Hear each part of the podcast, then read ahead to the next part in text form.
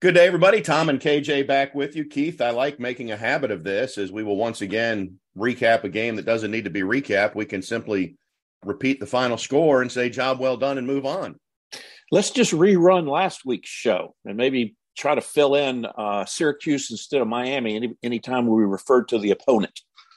There were a lot of similarities to last week's game, starting with the question about which quarterback would play and ending with the fact that the fans left early to beat traffic. So that was a commonality between those games.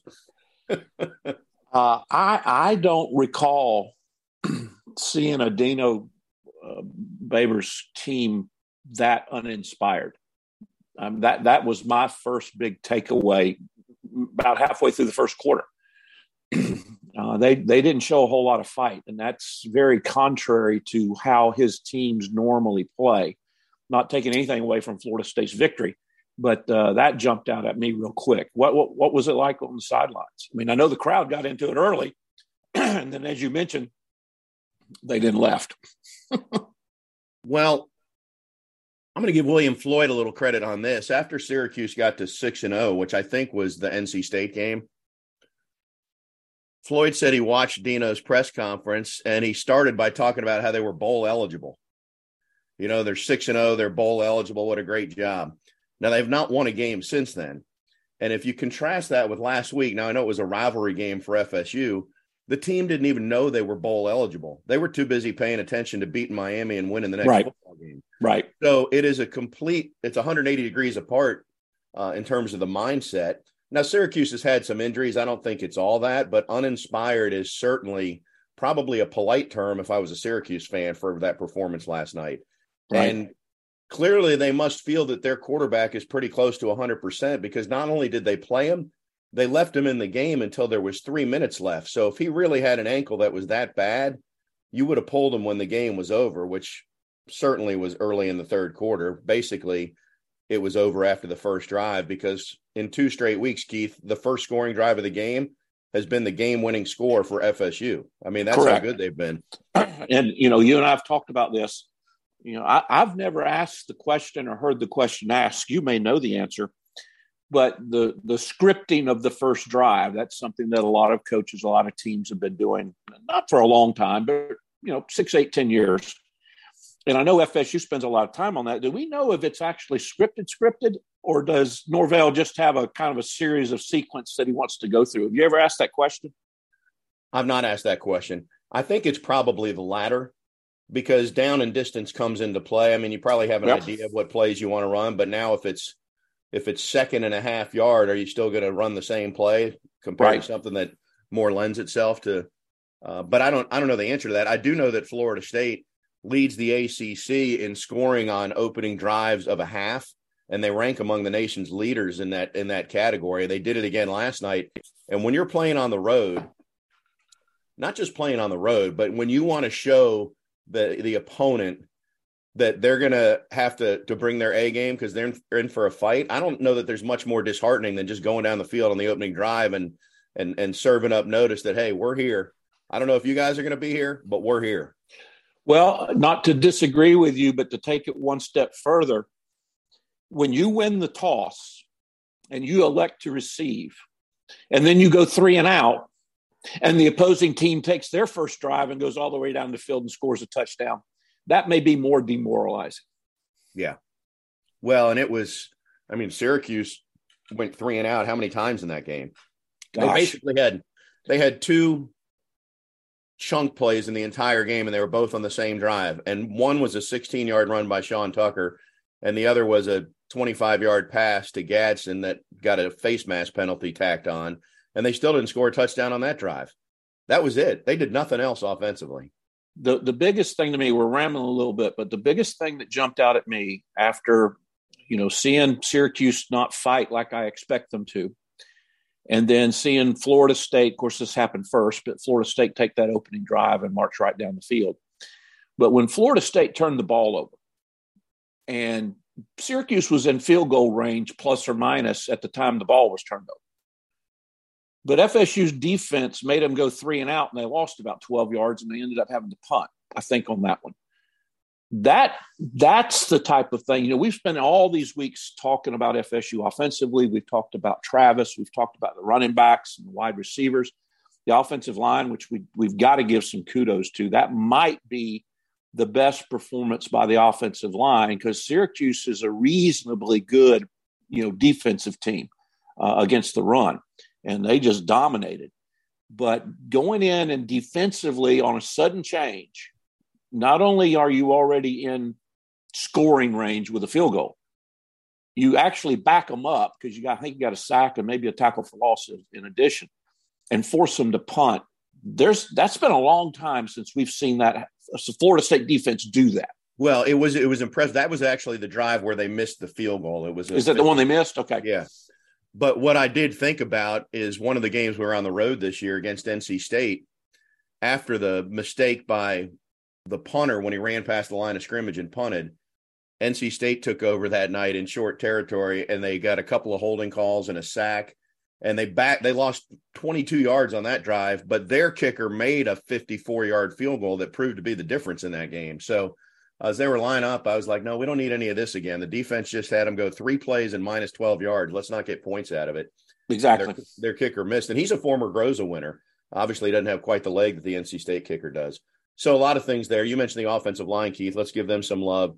Fifth straight game with over 200 yards rushing and the last time that happened for florida state was 1995 which is a few years ago. uh, there, there's a lot of things that this team is doing offensively uh, well, and it starts with that offensive line. And you can just see them, you know, starting to play with confidence. I don't recall. You correct me. You're you're you were right there, but I don't recall a pre-snap penalty. Uh, they might have had one penalty for too many people in the huddle. Uh, I guess that technically is a pre snap. Uh, but you didn't see holding calls. Um, you didn't see breakaways in terms of getting to the quarterback. Um, you know, Travis was, uh, gosh, what do you have? Two two balls that were dropped. The rest of them were caught. Um, yeah, that offensive line. By no means are we telling anybody they're they're a top ten or they're a top twenty, but they are certainly so improved and so much more confident than when the season started uh, in terms of just development. Uh, hats off to Coach Atkins and that group for the work they've done. It's a really good group. Yeah, there were two false starts by a backup lineman on the field goal attempt, but I think you're right. I don't know that there was any in terms of first, second, or third down with the first teamers out there. Jordan Travis, Keith, is making it look easy. He was 21 to 23, which is 91.3%, which just missed the school record which was Jameis at 92%. Pittsburgh. 25 of 27 against Pittsburgh. But remember that Travis was 10 of 12 last week against Miami with three touchdowns last week and three more this week. So what does that make him? 31 of uh, 37 or no, of 35 with six touchdowns over the last two games, plus what he's done rushing and receiving. That's not too shabby.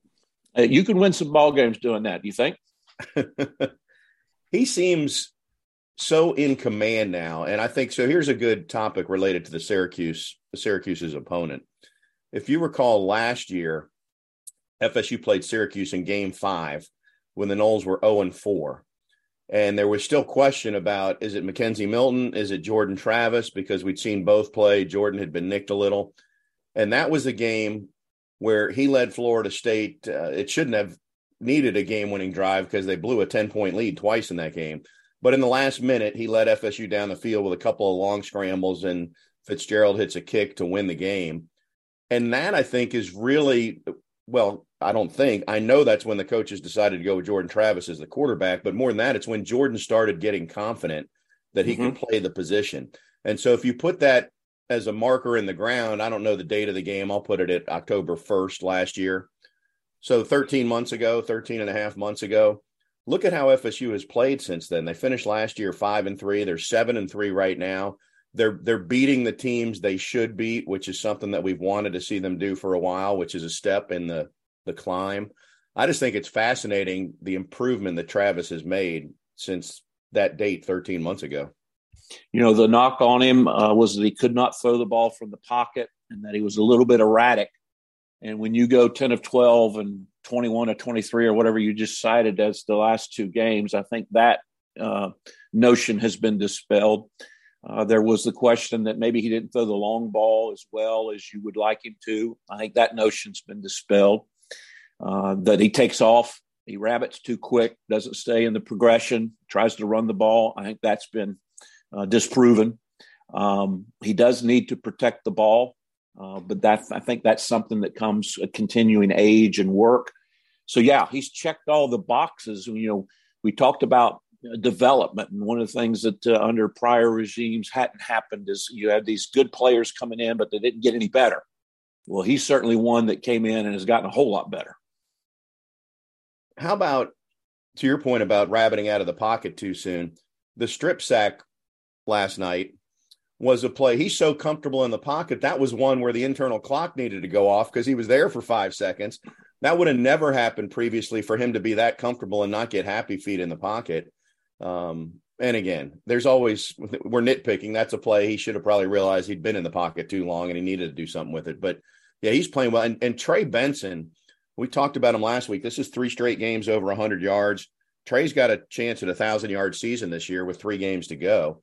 And I, I just don't recall seeing a running back. Not that running backs come in as finished products, but from the get go, you kind of see what they are. But that has not been the case with Trey Benson. He's peeling a, a, different layer every week as he gets more and more comfortable coming back from this injury. Some of the tackles that he's breaking or running through are are reminiscent of you know Herschel and Bo and I mean you know those big guys at 230 240 now he's he's a he's a well put together young man okay he he has spent some time with Coach Storm. Uh, the weight room is not someplace he has not been frequenting, but his power and and, and his balance, and, and as we've mentioned last week, his ability to seemingly not take a direct shot or a big hit, and then you know we talk about uh, wear on the tires and that type of thing, but you know he's he's got two years where he didn't carry the ball 250 times each season or whatever the, it might have been. And so he is certainly taking advantage of this opportunity that has presented itself. And and I, I know you saw it, but you know uh, some of the metrics that uh, those advanced metrics, they have him as the best running back in the country right now in terms of ability to break tackles, yards after contact, et cetera, et cetera, et cetera. He's at 790 yards, excuse me, uh, right now with two regular season games. So he might do it in the regular season the way he's running the football right now. Um, I don't have the updated numbers, but before the game, Keith, uh, you're talking about fresh legs. I looked at Sean Tucker's carries compared to Trey Benson's. Sean Tucker, the starting running back for Syracuse, and they don't spell him at all. He stays on the field the entire right. time. And I think it was about 130 carries for Tucker, and he's their second leading receiver too. But I'm just talking the carries and it was about 80 for Trey Benson going into last night's game. So now it's probably 140 to 100. Uh, but I, I, mean, you look at Tucker and he looks like he's beaten down right now. This guy was an All American last year, and other than one 16 yard run, he's not doing much at all on that Syracuse team. Well, yeah, he ran for 1,500 yards last year, plus or minus. So, uh, yeah, he he was highly touted and recognized, and rightfully so, coming into the to, to, to the season uh, has not been able to to turn the numbers. Um, you can tell by looking at him, though, this is not the first time he's ever carried a, a football either. If he had some little more help up front, a little more uh, uh, momentum with the team, uh, he would be someone that would be very, very dangerous.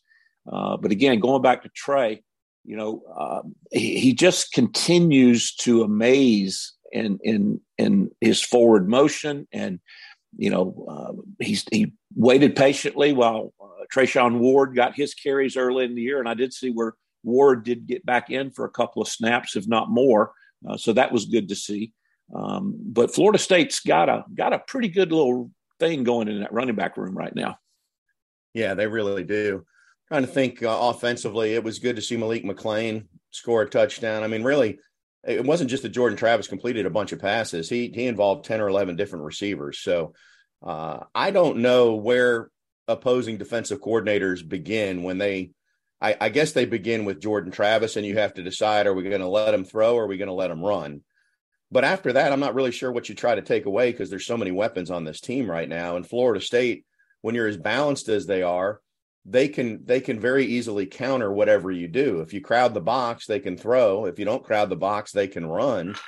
Uh, if you if you're on the right hash and you're playing man coverage on the far left and there's not a safety within half the football field, you throw the ball to Johnny Wilson or Malik McClain and let him break one tackle and run to the end zone. Uh, it just seems like it's uh, it's a really tough offense to defend at present with um, with Travis's reception, uh, twelve by my count, twelve Seminoles caught passes in the ball game. I'm pretty sure uh, that the touchdown pass to McClain was not called. Uh, in, on, on, replay, it looked like a running play, and Travis just made the decision to throw the ball out. Now, I don't know if he signaled him. I don't know what their communication is for uh, him to be expecting the pass.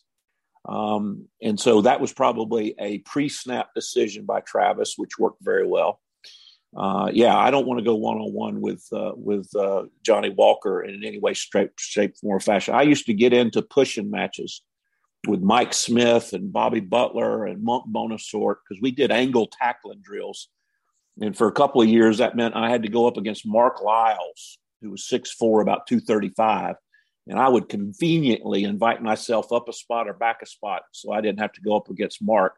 I don't want to go up against Johnny either. I know he's not. Uh, uh, he's a little bigger than that from a height standpoint, but uh, I'm I'm not interested in trying to take him on one on one in any way, shape, form, or fashion today, yesterday, or 37 years from tomorrow.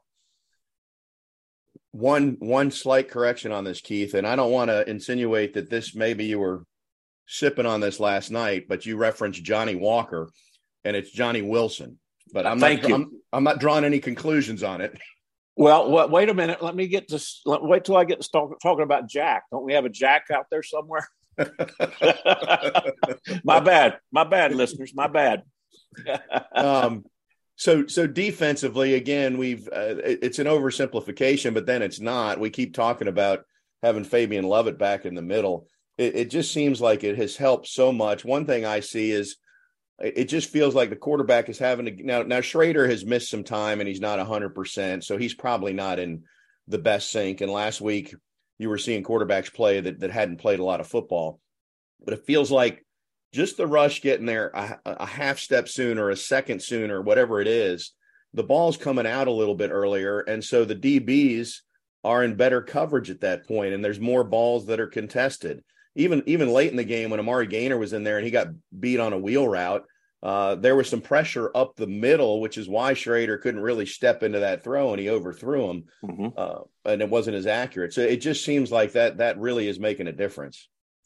The other thing too, and, and again, I think you and me disagreed, not disagree, but we're coming from different angles. You know, I again, I thought I didn't see the play count uh, in the in the chart, uh, but I thought that Florida State was a little more man coverage oriented against Miami, and I think they again were against Syracuse.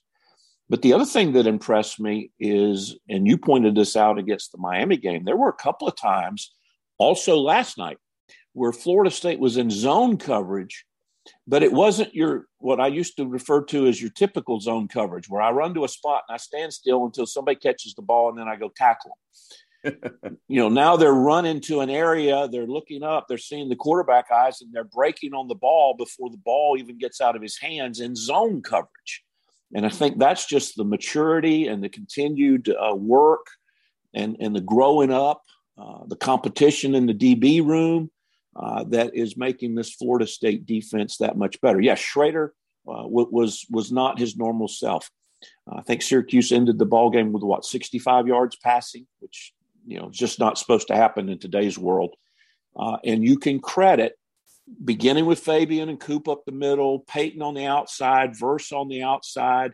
You saw Gainer on some blitzes. You saw Dent a couple of times, I believe it was Dent, on safety blitzes uh, that were timed very well. Uh, and it's just a continuation of of uh, you know Adam and and and them being more comfortable and dialing up pressure and not worried about you know receivers getting behind them. Uh, and as you mentioned, even when they do get behind them, quarterbacks got somebody in their face. It's not a clean throw, and um, and they're just playing very well. What, 200 yards, less than 200 yards in total offense for Syracuse. Yep, yep. I mean, it was another another whitewash uh, in that regard. And one area that's been cleaned up significantly, Keith, since everybody threw their arms up like this after the bye week or first quarter against Georgia Tech when they line up Toafili in in the backfield as uh, in the Wildcat, and he mishandles the snap right, and Georgia Tech mm-hmm. returns at seventy yards, and a lot of talk about the red zone. Well, since then they're fourteen for fourteen because they went four for four the rest of the way against Georgia Tech, six for six last week, five for five last night, I think. So it might be fifteen of fifteen. Um, so it's been impressive, and, and more than that, the the touchdown percentage has been higher. Right. Now, I don't I don't know that I would have called the uh, whatever they call it the tally special, but the the throw to Jordan Travis. I don't know if I would have burned that play in that game last night, but uh, then again, I kind of like that Norvell did and just completely stepped on the throw to Syracuse there, their last dying breath to try and get a goal line stand, and he wasn't going to have it. Well, w- w- one more thing, only because I'm old that was Rector. and remember, Rector is a high school quarterback. Uh, that was Rector throwing to Travis. You go back and look at the tape, and the tight end is wide open right underneath the right goalpost, upright at the back of the end zone. So I would disagree with you. I love that they ran that play. You're saying because now, yeah, now everybody's going to be looking for Travis, and all Rector's got to do is turn back to the left a little bit and throw to that wide open, possibly wide open tight end. And that's the way Norvell's offense is. You do this, you do this, you do this. I mean, it. It. In fact, uh, they were there, there, was discussion about it last night, uh, and and I've I've never considered this, but the play where Travis will fake to the running back and then go down the line like he's going to run and then raise up and throw the ball to the outside receiver is now, at least according to, to some folks, now being referred to as the new triple option. Yeah. Well, I could see that. I, I, I could see that. You just create conflict for the defenders and you have to be fundamentally sound. And if you're not, the, the offense will burn you. Exactly. Yeah, it, it, it, it was a fun night. There were a lot of FSU folks there to get to seven wins. Seven and three sounds so much better than six and three, and feels like with two games left, you certainly are going to get to eight. I think pretty good chance you're going to get to nine and be playing a bowl game for a chance to to go for ten, which nobody really nobody had that in the preseason. I mean, anybody who was picking nine wins in the start of the season, we were referring to as Pollyanna or drinking a little too much Kool Aid. And or we'd gone we to basketball, or we'd gone to basketball. Yeah, here here we you are uh, right right in position to do that. Trying to think of other things from last night. Special teams uh, was clean again. Uh, shout out to the syracuse punt returner for fair catching balls on the five yard line. We appreciate that. Um, trying to think what else mike Mycah pittman keith I, I i know you feel that no ball should ever hit the ground the the way these punters punt nowadays and Syracuse's punter has been scuffling a little bit. He's good for a shank about every five kicks. But you know, you're punting it 25 yards and it's bouncing to the point that it, I don't think Pittman could have caught some of those on the fly. But should he be going up there and trying to get them on one bounce and then just dive down, or just let them bounce like he's doing? If he can't catch it clean, should he go chase the bounce?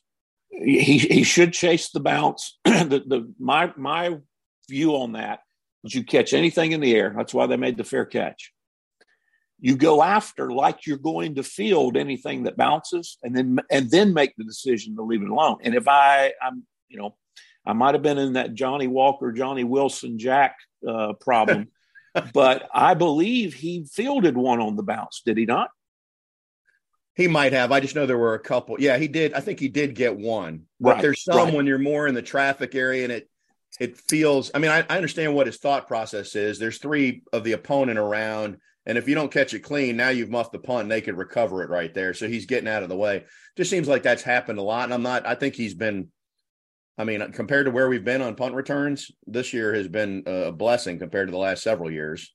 Agreed. You know? Agreed. The only other thing that jumped out at me in the kicking game is I, I've been, we all have, have been hypercritical of the of the place kicker, Fritz. And um, I, I've just been watching his extra points, um, the field goal that he missed, whatever that technique change was, is working for him because those those kicks are true. Now he he's not noted as having a Janikowski or a Billy Capece leg, So that 51 yarder, I mean, it came up short. I'm sure you were probably standing there looking at it, ready to catch it, but it was it was dead center. You know, I, I use the stupid analogy. It's like you know reading putts on a golf course. You know, there's there's reading the putts from a directional standpoint, left, right, or otherwise, and then there's distance.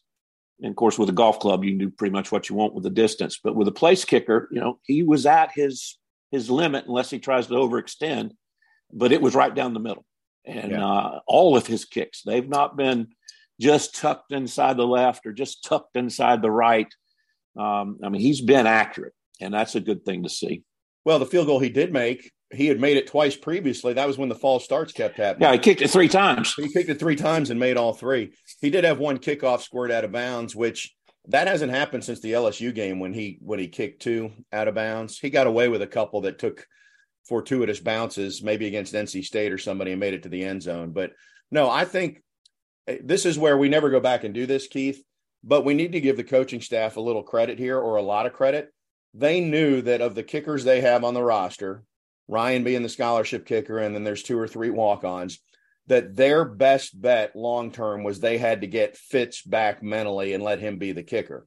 But at the time, the conversation was let's never kick again. We'll just go for it on fourth down forever and we'll kick Ryan off the team. I'm overstating, but that was sort of the public and media sentiment on it that that we're you can't run Ryan back out there. Let's let's find the walk on who's good from 28 yards and in and we'll never kick if it's further than that.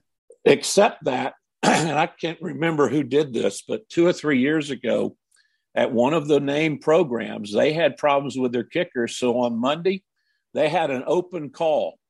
Anybody in the student population that's ever thought about kicking a football, come on out. We'll try you out. They didn't do that either.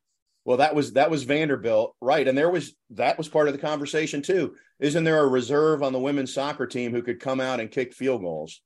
But uh, again, if you I mean, publicly they were going to be supportive of of uh, Fitzgerald. I always I have this mental thing. I want to say Fitzpatrick, so apologies if I've said that with the NFL quarterback as opposed to Fitzgerald. I've mixed that up for his entire career at FSU, so I just call him Fitz. It's a little safer, right? Um, they they knew though that the the right play there is you have to get. I mean, it's. it's your slugger who's striking out right now, but you know he can hit home runs. You got to let him get through it. You can't just bench him and never see him again. And uh, again, nobody's going to go back and and credit the coaches for that, but I think they deserve some credit for that. He he got his way out of the slump. He went back to his old mechanics, and it's working. Let me tell you something, Tommy, and we have not talked about this a lot. And if you'll help me remember, pardon me, we may we may spend some time on this on Wednesday. You know, Norvell is very organized. He's very intentional. I believe he is a very good hands-on coach you know, Coach Bowden, when he got later in his career, he wasn't really a hands on coach. That's fine. Uh, Jimbo is very hands on with quarterbacks. I'm not sure how much with the defense or offensive line, but but but Norvell is very hands on in in just about anything. In fact, last week during the press conference, they were asking him about the fullback position, the the traditional throwback fullback position. And Norvell had this huge smile on his face because he was talking about uh, Lundy, and he said, "That's my favorite position to coach. You know, if I could, if I only was a segment coach, I'd want to be the fullback coach. I love that position. I love those guys. Blah blah blah blah blah. Point simply being, he surrounds himself with staff that are of his same mindset. He is a developer you know he he is a uh, an individual that wants to take more of a raw talent and make it a polished talent. And that shows with his staff. And unlike other staffs when even you and i could always name the assistants and we always knew something quirky about them this staff is kind of below the radar under the radar.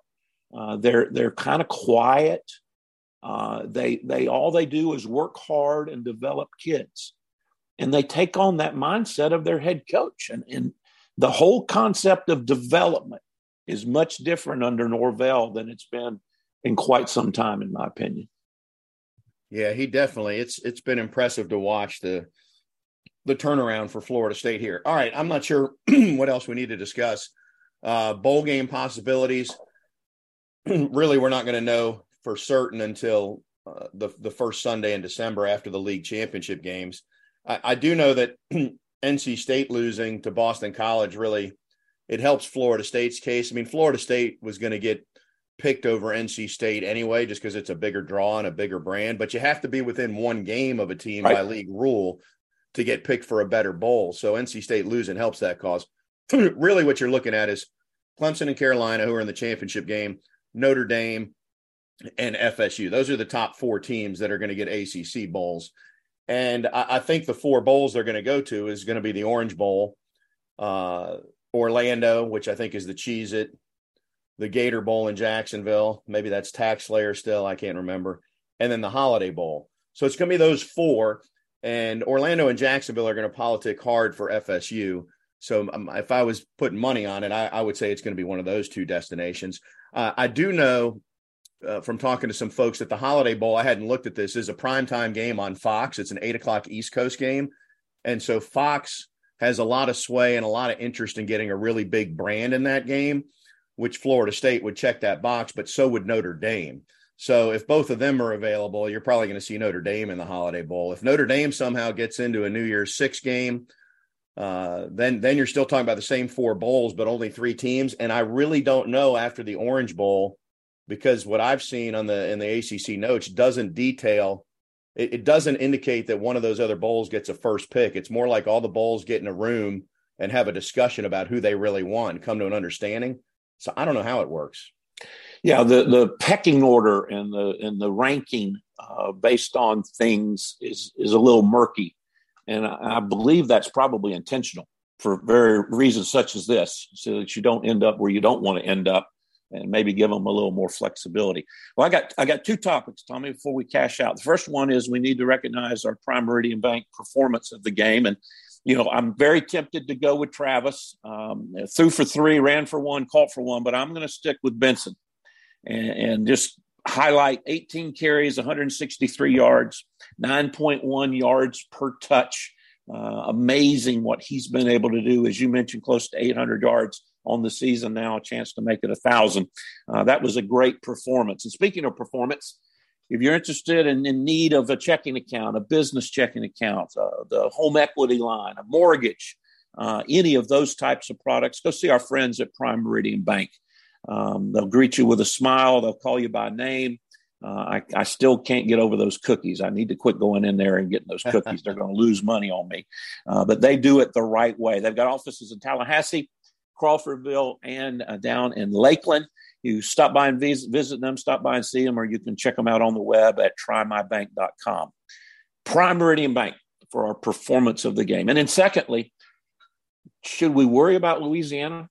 Or is this team mature enough that uh, they won't look past uh, past them uh, as they get ready for the Gators? What are your thoughts? I, I think they're mature enough. Uh, I do think that uh, no, I, I think they are because they, they've sort of answered that question. I mean, they perform well at Miami, and then really the big challenge is flushing the Miami game and getting ready for Syracuse. And and with all the uncertainty about the quarterback, if you prepare for that as oh we're playing a team that's struggling right now and they're not even going to have their starting quarterback, well you lose that game. But but they prepared for the Syracuse of the first half of the season, expecting their starting quarterback, uh, a healthy version of it, and they took care of business. So I think they'll play well. It will be a sleepy crowd. It's a 12 noon kick, just like the Georgia Tech game. Hopefully, it's not quite as sloppy as the way Florida State started that game. But I do think these last few weeks have done a lot for Florida State from a confidence standpoint. I mean, Keith, it, has been since 2013 that they beat three opponents in a row like this. 2013 is the last time they held two opponents in a row without a touchdown or three points or less. Uh, there, there's a lot of comparisons when you go back and – you know, the offensive numbers are actually going to take a hit this week because they took the foot off the gas for 20 minutes in the game. I mean, the second team was in with five minutes to go in the third quarter, uh, which, by the way, when you talk about when Florida State was playing great football and winning championships, the second teamers always got to play that much. That just happened routinely. So by the end of the year, they had really played half a football season. Now that's happening. Uh, so I expect them to play well against Louisiana. I'm going to say, and we'll talk about this more on Wednesday, but I would say that my my measuring stick right now, as it relates to the Louisiana game, is does Florida State come out like they did against Georgia Tech and take the first nine or 10 minutes off? Or do they come out like they've come out against Miami and Syracuse and scored early on those opening drives? If they pass that test, then I'll give them a big check mark as they get ready for the Gators. Yeah, amen. That's going to be a fun game, by the way, against Florida. All right, we're out of time. We got later this week to talk about it. Thanks for tuning in as always, Keith. Somehow we did 45 minutes or whatever this is, 35 minutes on uh, a game that uh, a show that could have simply been Florida State dominated yet again. Well, apologies to Johnny Wilson for calling him Walker, and apologize to Fritz for calling Fritz Patrick, and we'll just move along because we're both getting a little older.